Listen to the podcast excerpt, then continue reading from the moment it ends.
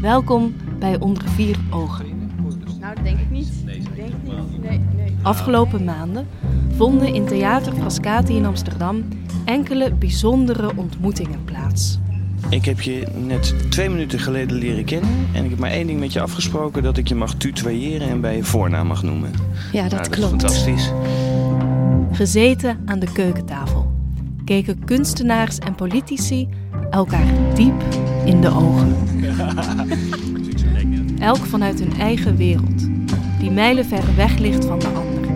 Of toch niet? Ik voel me eigenlijk best vaak politicus als eh, kunstenaar. Nou ja, ik heb aan de schoolmusical eh, natuurlijk eh, meegedaan op de basisschool. Dat vond ik heel erg leuk. Wat voor rol had je? 150 jaar na Thorbecke's uitspraak dat kunst en politiek ver uit elkaars buurt moeten blijven, gaan ze recht tegenover elkaar zitten. Op zoek naar onverwachte allianties, inspirerende vergezichten, een nieuwe dialoog. Het zijn allemaal acteurs. Het zijn allemaal acteurs, daar komt het op neer. Vandaag Kaisha Olongre, politica. Zij is sinds juni 2016 wethouder namens D66 en loco-burgemeester in Amsterdam. Ze beheert de portefeuilles economie, lucht- en zeehaven, monumenten, kunst en cultuur, lokale media, deelnemingen en stadsdeelcentrum. Zij zit tegenover Walter Bart, acteur en theatermaker. Hij studeerde in 2011 af aan de Toneelacademie Maastricht en maakt deel uit van Wonderbouw, een acteurscollectief dat vaak werkt zonder script en zonder regisseur. En ja, Eén kunstenaar, één politicus en geen gespreksleider. En mag ik die volgende? eh, jij mag de volgende. nee, nee, trek sorry. jij de volgende. Op tafel liggen vragen in drie categorieën: roze, kunst en politiek, blauw, samenleving in verandering en groen, persoonlijke kennismaking. Een zandloper bepaalt wanneer het tijd is voor de volgende vraag. Hey, eh, ik Dit is wat er plaatsvond onder de vier ogen van Kaisha Olongre en Walter Bart. Moeten we allebei een roze briefje trekken? Of... Begin jij met een roze briefje. Ja. Eerste vraag: roze, kunst en politiek. Ehm, Eens kijken, dat is natuurlijk wel... eh, dan begin ik met kunst en politiek. Dat is misschien niet handig. Misschien Nee. eerst persoonlijk beginnen. Eerste vraag: groen, persoonlijke kennismaking. Er staat, stel jezelf eh, met betrekking tot het vakgebied van de ander voor. Welke geschiedenis heeft de politicus tot nu toe met de kunst en welke geschiedenis heeft de kunstenaar tot nu toe met de politiek? Wanneer voelde je je als kunstenaar politicus en als politicus kunstenaar? En wat leverde dat op? Ja. Mm, even kijken hoor. Ik had misschien met ehm, een kortere vraag moeten beginnen. Nee, maar dit is een goede vraag. Ik voel me eigenlijk best vaak politicus als eh, kunstenaar. Eh, maar dan meer een activistisch politicus, denk ik. En niet zozeer een partijpoliticus. Het meest heb ik me ooit ehm, politicus gevoeld toen ik een voorstelling maakte over Berlusconi. Die voorstelling heette Everybody for Berlusconi. En die maakten we in Slovenië, eh, een buurland van Italië. En ehm, we hadden daar als hoofdvraag in de stelling: moet Italië eigenlijk niet uit de Europese Unie gegooid worden? In plaats van dat we het hebben over de toetreding van Turkije.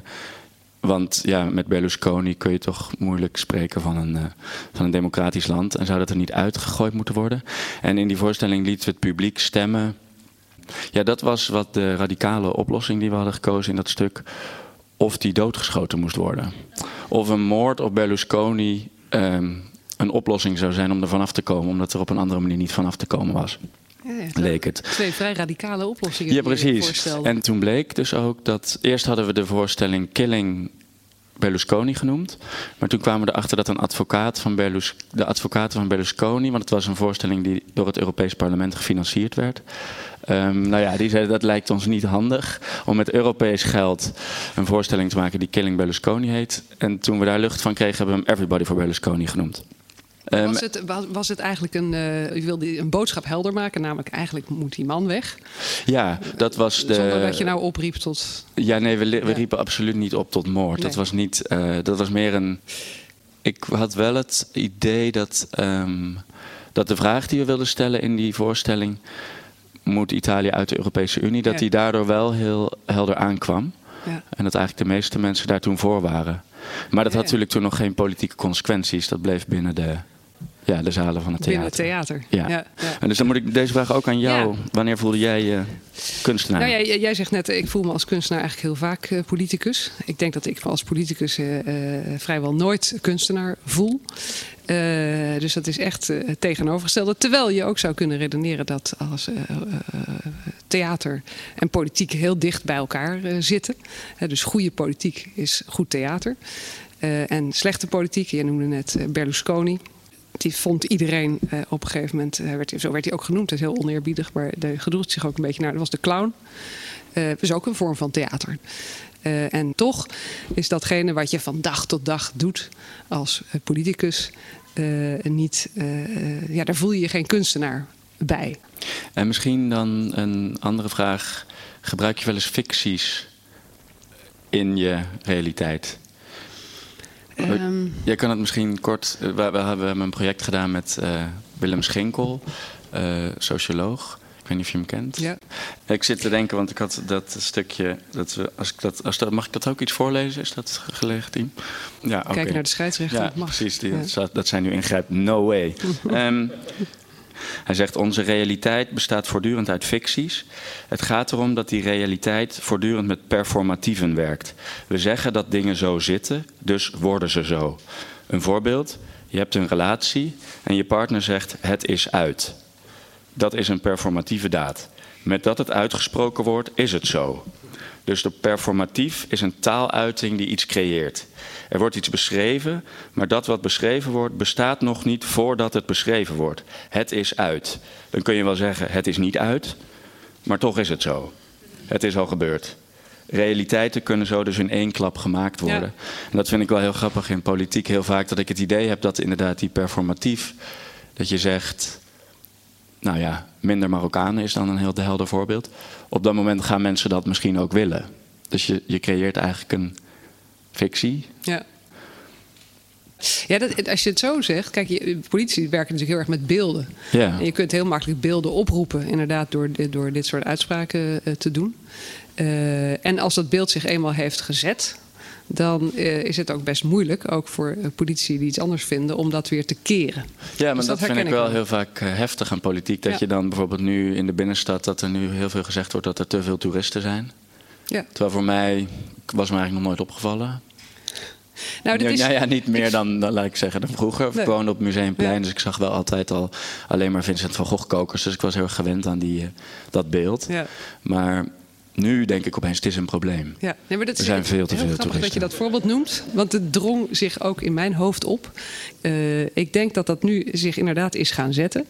En ik denk dat in sommige, op sommige plekken in Amsterdam zijn er ook wel erg veel eh, eh, Ja. toeristen. Maar dat is heel erg lokaal. Ja. Volgende vraag. En mag ik die volgende... jij mag de volgende Nee, vraag nee, trek sorry. jij de volgende. Oké, want ik zag namelijk eentje... dan kunnen we toch een beetje doorpraten over Ja. dit interessante onderwerp. Persoonlijke kennismaking. De vraag is welke politicus of kunstenaar geldt als groot voorbeeld en leermeester? Wat is de invloed geweest op je eigen carrière? Ja, En terwijl je erover nadenkt, ga ik gewoon antwoord ja geven op de vraag. Vind je oh, dat heel een goed. idee? Ja, nee, jij bent. Ik, ja, nee, natuurlijk. Ik ben lid geworden van D66 toen ik ergens eh, begin eh, 20 was.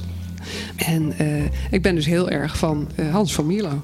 Ja. En Hans van Mierlo was natuurlijk de man van de twijfel. Die, die eigenlijk overal eh, verschillende kanten aanzag. En er ook lang over deed. En het problemen van echt heel veel verschillende kanten belichtte. Voordat hij ook tot een, een lijn kwam of een voorstel kwam of een perspectief eh, formuleerde. Ja. Dat is iets waar ik me heel, altijd heel erg bij thuis heb gevoeld. En wat er dus gewoon nog steeds ook is in de politiek. Ja, en, en Hans van Mierlo is natuurlijk ook wel echt een eh, politicus met een visie, met een groter idee. Dat is misschien ook wel. Ja, een groter idee over de politiek, over de maatschappij Ja. en over de kunst. Ja, wat nu misschien op een andere manier. Nou ja, ik heb toevallig net een gesprek gehad met Salima Belhaj, die je misschien kent, die ook eh, bij Ja. D66 zit in Rotterdam. Ja, Omdat wij nu een project doen dat heet eh, The New Forest. En daarin proberen we eigenlijk een transitiebeweging te verbeelden. Mensen die eh, ja, actief proberen de samenleving in een soort, eh, door een soort transitie te duwen. En we hebben daar Salima gesproken. En zij zei eigenlijk wel dat ze heel erg die visies ehm, bij de huidige generatie politici mist. In vergelijking tot, zij zei eigenlijk vroeger misschien meer. En nu maar ze is zelf 35. Maar eh, ze vond dat in ieder geval binnen haar generatie meer. En dat er nu heel erg in efficiency en, en korte termijn oplossing werd gedacht. En ik vond het wel, nou hoe ze dat zei, kon ik het, het verschil tussen Mark Rutte en Hans van Mierlo of uh, Bolkestein, vind ik wel heel groot in gevoel van. Ja. Maar jij kent Mark heel goed. Zeker. Mag ik Mark zeggen? Van mij wel. Nee, maar jullie hebben natuurlijk samen. Ja. Jullie hebben heel veel samen in de auto Ja. gezeten. En voelde hij. Voelde hij als een, als een, als een hele efficiënte politicus. Als dit hij echt zeg maar bijna ja, punten afwerkt. Want zij zei echt, ze mist dat ze hem een keer voordat hij verkozen werd gesproken had. En toen, zei ze, toen vond ik het bijna een Obama lijken. Echt, echt een man met echt een visie waar ze van onder de indruk was. En toen zei zij, maar eigenlijk de prijs die hij betaald heeft voor de macht die hij nu heeft... dat hij nu eigenlijk maar 10% kan zeggen van wat hij eigenlijk wat hem drijft. Dat vond ik toen wel jammer. Dat ik dacht, ah, die, die Rutte zou je toch willen zien. Echt die gewoon zegt, we gaan hierheen. Wat denk ik van Mierlo voor mij meer uitstraalde. Ja. Voel je dat ook zo bij ja, er, Rutte? zit, er zit inderdaad wel veel tijd tussen van Mierlo nu, of toen en Mark Rutte en, en, en, de, en de anderen nu. De, de, de tijd is echt heel erg veranderd. De maatschappij is ook heel erg veranderd. De dingen gaan veel en veel sneller. Mhm. Eh, de, de globalisering, de, de informatie, de manier waarop mensen informatie tot zich nemen, de, de rust en eh, eh, geduld die mensen hebben, daarmee die is veel beperkter. Dus de tijd vraagt blijkbaar ook om, om meer snelheid. Ja. En ja, dat verhoudt zich slecht tot contemplatie. Dus dat, Ja. dat herken ik op zich wel. Maar je moet dan toch binnen die druk die er is... van iedere keer die korte termijnsperiode... proberen een visie te... Absoluut, ben ik En- helemaal met je eens. En, wie zou jij noemen als eh, politicus Ja. of kunstenaar die een groot Ehm, voorbeeld was? Wim van de Keibus, dat is een choreograaf die je misschien kent. Of misschien niet, een Belgische choreograaf. Mhm. Ehm, en hij heeft een voorstelling gemaakt, een dansvoorstelling. En met die voorstelling is hij naar Afrika gegaan. En daar ja, is hij met die groep dansers langs dorpen gegaan. En trok hij een cirkel in het zand met een stok. En daarbinnen dansten ze dan die dansvoorstelling. En die dorpsbewoners die zaten daar dus rond. En ik vind dat, ik heb die voorstelling nooit gezien, want ik was daar niet in Afrika.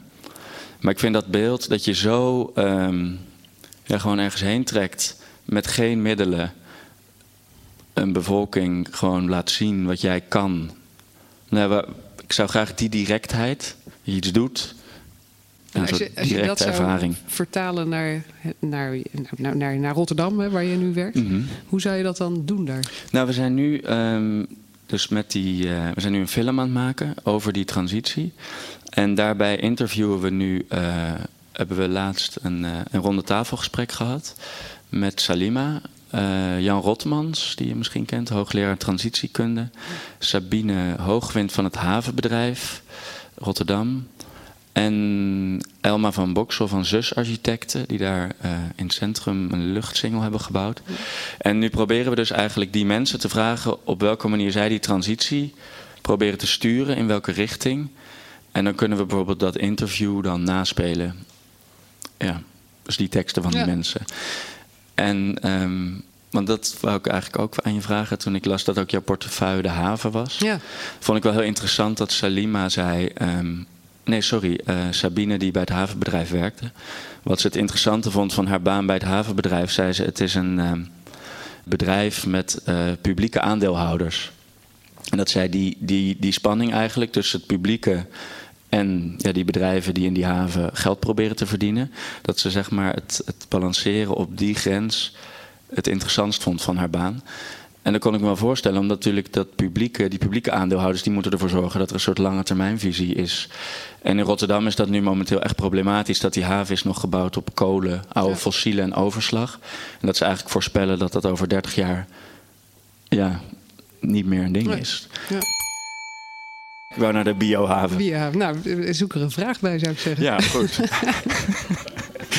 ja, jij denkt iedere keer één stap verder. Dat is dan. ik, met, met schaken ben je te langzaam. Hmm. Roze, kunst en politiek. Is cultuur voor wethouders over het algemeen een begerenswaardige portefeuille? Waarom wel of niet? Nou ja, is het een beginswaardige portefeuille? Is het natuurlijk volmondig? Ja. Het is natuurlijk een, echt een ontzettend mooie portefeuille om te hebben. Eh, zeker hier in Amsterdam. Eh, dus ik snap niet eh, dat ze hem zo makkelijk aan mij eh, hebben gegeven. Want ik wilde hem ook heel graag hebben.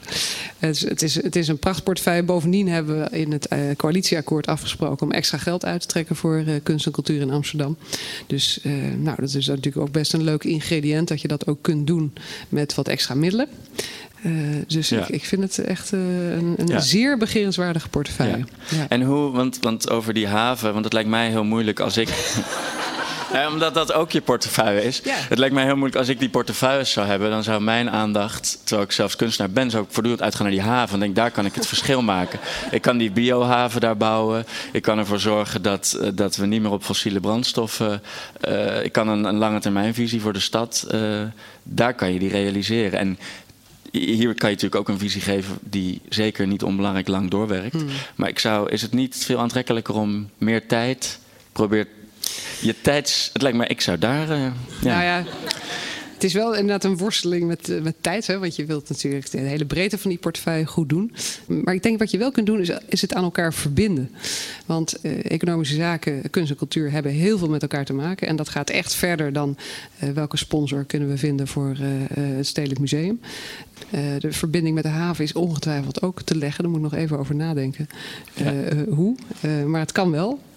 Ja, maar dat, maar dat is binnen dat gesprek wat wij laatst hadden, dat die transitie, dat er zoveel moet gebeuren om dit systeem eigenlijk zo snel mogelijk te vervangen voor een ander systeem, dat die tijdsdruk. Kijk, Nou er zijn ook dingen waarvan je weet dat je dat krijg je gewoon niet in vier jaar voor elkaar. Nee, maar je moet in ieder geval de goede stappen zetten op weg naar. En daarom, ik vind inderdaad dat, dat perspectief heel belangrijk. Dus Ja. ook al kun je het niet nu realiseren, dat je wel weet waar je naartoe aan het werken bent. Ja, en hoe kun je, hoe kun je zeg maar ervoor zorgen, als ik dat voorbeeld, dat je zeg maar naar een duurzamer haven gaat hoe, en dat dat in conflict zit met bedrijven die daar aandeelhouder zijn, die economische groei willen in dit systeem? Hoe kun je daar als wethouder zeg maar Nou ja, een langere termijnvisie ja. inplanten, Ja. waardoor er echt iets verandert en je niet eigenlijk gewoon de hele tijd achter Shell aanloopt en zegt ja, Nou, ik denk omdat die bedrijven zelf ook belang bij hebben om dat lange termijn perspectief te zien. Hè? Want Ja. eh, ook de Amsterdamse haven heeft nog veel kolen, Mhm. veel olie, eh, heeft sowieso wel bulkproducten eh, of goederen. En, eh, en daar zit de toekomst natuurlijk niet in. Iedereen ziet dat die Nee, ja. transitie gaande is. Ja. En iedereen ziet ook wel dat het aantrekkelijk is als die transitie gebeurt. Om dan niet als laatste daar achteraan te hobbelen, maar om juist mee richting te geven daaraan. Dus om dus langzaam maar zeker ruimte te creëren in die haven voor bedrijven die bijvoorbeeld eh, recyclen of die eh, heel eh, duurzaam zijn. Dat, dat, daar moet je nu de ruimte voor creëren. En dan, dan groeit dat vanzelf, daar waar dat andere gaat teruglopen. En tegelijkertijd kun je van die marktpartijen ook niet vragen. eh, kijk, er is een vraag naar kolen, ja, vooral in Duitsland, omdat ze daar die kernenergie aan het afbouwen zijn. ja. Eh, die kolen die komen voor een deel via de Amsterdamse haven binnen. Dat is Ja. gewoon eh, de groei in de haven zit voor een deel op dit moment daarin. Maar in de toekomst natuurlijk niet.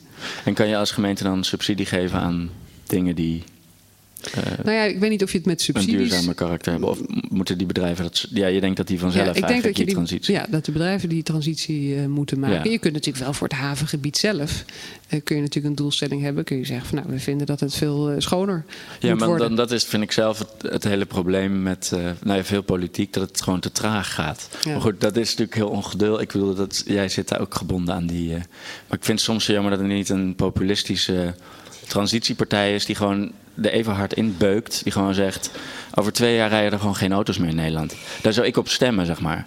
ja. Ehm, maar ik, ben nu, ik speel in die film die we nu maken ook een activist, dus ik ben me al een beetje in die richting aan het... aan eh, het inleven. ja, ik probeer op woensdag Schiphol dicht te krijgen als eh, in die film. Oké. Omdat hij gewoon denkt, ja, woensdag Schiphol dicht zou prima zijn. Maar ik, Nou ja, kijk, weet je, je begon zelf over Berlusconi. Kijk, de, de, de, de populisten die beloven vaak veel en kunnen het dan vervolgens niet waarmaken. nee, dat is natuurlijk Dus waar. eh, ja, Ik, ben, ik ben toch eh, meer van de realistische school. ja. Maar wel op zo'n manier dat je echt wel ergens naartoe aan het werken bent en een verandering bewerkstelligt. Ja. Volgende vraag. Eh, Zie jij nog een leuke ergens liggen? Ehm, even kijken. Groen. Persoonlijke kennismaking. Ja. Uit het raam staren. Dat was volgens emeritus hoogleraar theoretische fysica Nico van Kampen de allerbelangrijkste activiteit voor een wetenschapper. Waar en hoe vinden jullie momenten om uit het raam te staren? Ja, een hele goeie. Ik denk dat het voor, voor iedereen, uh, voor kunstenaars, politici en wetenschappers belangrijk is om, uh, om na te denken. En uh, nadenken kun je doen door uit het raam te staren. En nadenken kun je doen door gesprekken te hebben met mensen en daar de tijd voor te nemen. Uh, en uh, ja, tijd is, is gewoon een, een, schaars product, in ieder geval in mijn leven. maar ik merk wel dat ik word er niet, heb, ik ben niet tevreden als ik niet goed heb nagedacht over dingen. Dus ik, uiteindelijk bouw je die tijd uiteindelijk toch wel in. Ja, dat lukt wel. Ja. Dus ik sta wel uit het raam. Ja, want jij, jij gaat echt van afspraak naar afspraak. Ja. En dan... ja, nou wat in deze, nu in deze functie in deze stad heel fijn is, is dat ik probeer zoveel mogelijk te fietsen. Ja. En weliswaar moet je wel opletten als je fietst door de stad. Maar het is toch een moment dat je even ja. uh, in, in, stilte Ja, ja. na kunt denken over waar je eigenlijk mee bezig bent. Ja. Heb jij dat ook? Um, ja, en ik heb nog... Mijn, de, mijn iPhone is gestolen hier in de NES. En ik moet zeggen dat dat echt uh, heel veel scheelde. Ik ben opeens... ik was echt zo'n mailjunkie. En op Facebook ook de hele tijd aan het checken. En bijvoorbeeld als wij dan een gesprek hadden en jij ging naar het toilet, dan ging ik toch mijn mail kijken. En nu heb ik dat dus niet meer. Ja, ja we hebben het niet heel veel over kunst gehad in de stad. Of dat, uh, nou ja. Of ik probeerde het de hele tijd naar transitie en ha grotere. Dat is omdat ik dat nu uh, aan het doen ben. Is dat een uh, nee, probleem in dit gesprek? Dat we het niet over kunst hebben. Nou, nee, ik weet Nee. niet over uh, kunstbeleid. Maar dat, ik, ik zelf ben er ook niet een. Um, hoe moet je het zeggen? Nou ja, het, het Dit is misschien wat mensen verwachten als een kunstenaar met een politicus. Dat ik nu aan jou ga vragen: hoe zorg je dat er meer geld naar de jonge makers gaat in de Ja. stad? En hoe kunnen we meer theater Ja. krijgen? Ja. Maar ja, die vraag die stel ik dus niet. Nee. Nou, het is wel iets waar ik over nadenk als ik uit het raam sta of op die fiets zit Ja. natuurlijk. Want eh, in het begin van het gesprek hadden we het over van is het nou eh, leuk om wethouder of wethouder voor, voor cultuur te zijn in Amsterdam? Nou, dat is het. Eh, ook omdat we wat extra middelen hebben kunnen vrijmaken voor die kunst en cultuur. Dus natuurlijk wel hoeveel, vraag, hoe ga je dat hoeveel inzetten? is er extra vrijgekomen? Er is extra vrijgekomen 7,6 miljoen per jaar ja. voor de vierjaarsperiode van het kunstenplan. Ehm, nou, dat is, dat is niet niks. Eh, tegelijkertijd heb ik ook gezien, hè, ik heb natuurlijk nu bestudeerd hoe dat kunstenplan in elkaar zit. Ik weet nu naar welke instellingen het gaat, waar de grote bedragen naartoe gaan, waar je wat, met wat kleinere bedragen dingen kunt doen. En het wordt de kunst inderdaad straks om, te vinden, de, om de manier te vinden om eh, jong talent eh, en, en, en dus spannende kunstvormen in deze stad extra eh, aan te wakkeren en extra zuurstof te geven. Door, Ja. Ook door dat extra geld en niet alleen. ja. Het moet natuurlijk niet alleen van de subsidies eh, afhankelijk zijn. Maar eh, ja, hoe, hoe ik dat ga doen, daar, daar moet ik dus over nadenken. Ja, en is dat is doel. natuurlijk ook, ja, daar kom ik toch op een vraag dan die daarover gaat natuurlijk.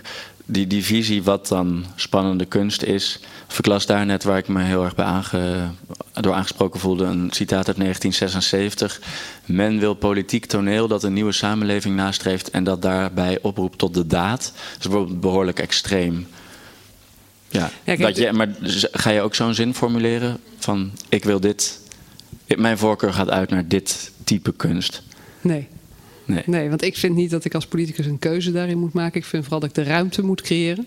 Ja. Maar dat de kunstenaars eh, op zoek moeten naar de, de vernieuwing en de spanning en, en de dynamiek in de stad. Ja. Ik zelf zou het bijvoorbeeld wel prettig vinden als er mensen zich meer over uitspreken. Hm. Als ik zou weten dat jij heel erg houdt van Achter een Bush, of ik noem maar een toneelschrijver, Ja. of, eh, of, of echt van eh, jazz. Oh, nou ja, nee, dat is alweer een smaakding. Dat is ook niet wat ik eh, bedoel. Nou, dat is ook precies waar ik de grens, denk ik, zou leggen. Dus de, de, de, de willekeurige smaak van een willekeurige politicus en ook niet van een collectief van politici moet niet doorslaggevend zijn. Eh, want dan ga je echt mengen in datgene waar, waar de kunstenaars over gaan. Bovendien verhoudt het zich slecht tot elkaar. Hè? Dus het opleggen aan kunstenaars wat ze moeten doen, dat verhoudt zich slecht met het fenomeen kunstenaar volgens mij. Mhm. Dus ik zou zeggen, ge- wel de ruimte geven. Maar je moet natuurlijk ook, omdat het over geld gaat, moet je een soort van kaders afspreken met elkaar. Ja. En dan moet je dus inderdaad je wel uitspreken over. Als je het belangrijk vindt dat er nieuw talent komt. Ja. eh, nou, dan, dan moet je dat mogelijk maken. En daar moet je dan wel het gesprek over aangaan. Ook met de meer gevestigde instelling. Van hoe gaan jullie dat doen? Ja, ja. En is dat nu het plan dat dan dat nieuwe talent niet via Toneelgroep Amsterdam wordt eh, Voor mij mogen ze ook, via Toneelgroep Amsterdam komen. Maar Ja, ja. waarschijnlijk beter ook op andere manieren. Ja, ja, dus daar blijft ruimte voor. Dat, dat, ja. Wat mij betreft wel. Ja. En je zei net ehm, extreme vormen. Nee, wat zei je nou? Nee. Ja, dat zei ik vast niet. Nee, hè? Nee. Ja, jammer. Zei je nou extreme vormen? Dat, dat is de kracht van de performatief. Dat jij, dat jij morgen gewoon zegt, ik hou van extreme vormen. Maar, ja. Nee, maar wel, wel. Ik bedoel, ik denk dat, de, de- dat Amsterdam als kunststad eh, een, een spannendere plek wordt. Als die kunst ook een beetje edgy is, zo nu en dan. Maar wat dat dan precies is, dat, eh, Ja. eh, dat- daar laat ik me dan Ja. graag verrassen door jullie. ja, maar goed, dat is, al, dat is al een uitspraak. Toch? Edgy is, is al wel iets. Het is in ieder geval iets. Ja, nee, maar ik bedoel, ik, ik, ik- ja. Volgende vraag. Roze, kunst en politiek. Deze hebben we niet gehad. Ik zie hem nu voor het eerst. Zal ik hem voorlezen? De afgelopen periode werden diverse brieven geschreven vanuit kunstenaars rechtstreeks aan politici. Is dat een goede ontwikkeling? Wat is ermee gedaan? Zijn er ook brieven teruggeschreven? Heb jij een brief geschreven aan een politicus? Ehm, nee, maar ik ben wel betrokken geweest bij een brief over de talentontwikkeling. Oh ja. Die vanuit eh, Rotterdam, meneer Frascati, eh gestuurd is aan de minister. En dat die, is, eh, die heeft effect gehad. Of die, dat wordt heroverwogen, de manier waarop dat. eh, En volgens mij heeft de minister net een paar weken geleden inderdaad een brief naar de Tweede Kamer gestuurd over talentontwikkeling. ja, Dus dat zal dan een reactie zijn Ja. op jullie brief. ja, dat is zo. Dus ja, dat gebeurt. Dan hebben we die vraag. Dus die brieven komen aan en die hebben effect. Dus meer brieven schrijven. En, want dat is, als- is dat als politicus fijn om een brief te krijgen? Van, eh, uit een sector? Van, nou nee, ik kan me voorstellen, je zit met al die portefeuilles en dan ben de haven transitie aan het doen, die biohaven moet er komen. En dan krijg je een brief van. eh, dus, Nou, ik- ja, Ik vind, het, eh, ik vind het hartstikke leuk om brieven te krijgen. Ik, ik vind het heel knap als één brief meteen effect heeft. Dus meestal moet het toch gepaard gaan met ook veel, veel overleg. Maar ik denk zeker als je eh, gezamenlijk, hè, dus verschillende gemeentes of verschillende culturele instellingen, of als je zegt van nou, maar we lopen nu hier ergens tegenaan en we krijgen dit niet opgelost. En we moeten even laten zien dat we allemaal vinden dat dit op een andere manier moet of dat dit belangrijk is. Dan lijkt het me nog steeds heel eh, eh, effectief om, eh, om brieven te sturen. Ja. Laatste vraag. Roze, kunst en politiek. Wat is het vooroordeel dat de politicus heeft over de kunstenaar en omgekeerd? Ik, ik heb geloof ik niet echt een persoonlijk vooroordeel. Dat heb ik denk ik niet. Ik vind eh, ja, respect voor eh, kunstenaars en zelfs eh, bewondering. Het vooroordeel wat misschien in algemene zin wel bestaat... is dat kunstenaars vanwege de kunst... zichzelf een beetje buiten de politieke discussie zetten. Dat, dat merk ik wel in debatten die je erover voert. Eh, dus mijn vraag zou zijn, eh, is dat zo? Eh, hè, is het feit kunstenaar zijn een reden om te zeggen... ik hoef me eigenlijk niet zo te conformeren aan de maatschappij of aan, aan, aan de politiek?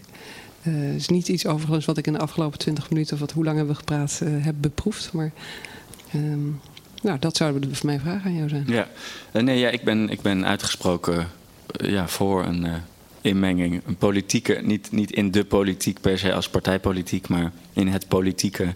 Dat de kunst zich daar extreem in moet eh, mengen. Ehm, hm.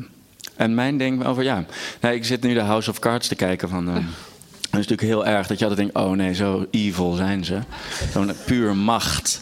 En ik ik had jou opgezocht en ik, als ik jou dan zo met Mark Rutte zie, dan ja, zie je ook van die foto's zo uit een auto stappen. In Parijs gestudeerd.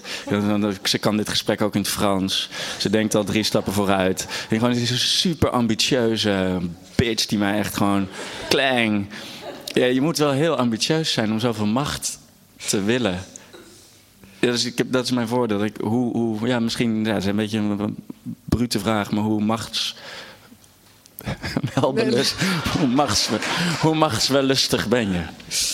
Nou, ja, wat denk je na die twintig minuten? Ik kon het niet zo. Niet House of Cards. Ja, die, maar die kan dat ook heel goed spelen. Vriendelijkheid, Kevin Spacey, dus je weet het niet. Ja, heb je die serie gezien? Ja, ik heb hem gezien. Nou, ja. Vind je dat goed?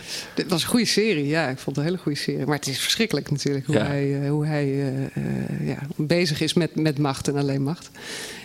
En terwijl ik ben helemaal niet geïnteresseerd in macht. Je moet als politicus denk ik wel er naar streven om invloed te hebben. Want anders dan ben je roepende aan de zijlijn. En daar, Ja. daar doe ik het inderdaad niet voor. Maar ik, eh, ja, is misschien ook eh, een vrouwelijke eigenschap. Hè, niet denken in termen van macht. Want Dat heb ik echt nooit gedaan. Ehm, en wel denken in hoe kun je dingen eh, veranderen voor elkaar krijgen. En dat is, dat is een heel andere mindset. Ja. Want invloed is dan. Want je kan ook geen macht hebben, maar wel invloed. Nou ja, dus ik denk dat je kunt zeggen: invloed hebben is ook macht hebben. Ja. Maar macht hebben klinkt heel erg dominant en van boven dingen opleggen. Terwijl invloed hebben is uh, het zo doen dat je iets voor elkaar krijgt, iets verandert, Ja. uh, uh, ruimte creëert. nou, dus het, dat is niet een, een kwestie van je macht laten gelden, Ja. maar op basis van je ideeën en in overleg met anderen tot een resultaat komen. Ja, dus niet hiërarchisch eigenlijk, maar vanuit. Nee, het is inderdaad veel minder hiërarchisch. Ja. Ja.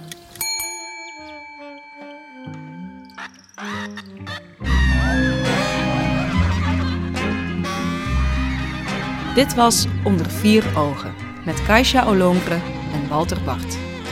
Wat, wat de vak, de kunst en de politiek. Heel dicht bij elkaar. Onder Vier Ogen is een podcast van Frascati in samenwerking met audiocollectief Schik. De muziek die je hoorde is van La Boutique Fantastique. Luister ook naar de andere afleveringen met onder andere Jasper van Dijk, Nicole Beutler, Naomi Felisariou en Meili Vos. Tot de volgende!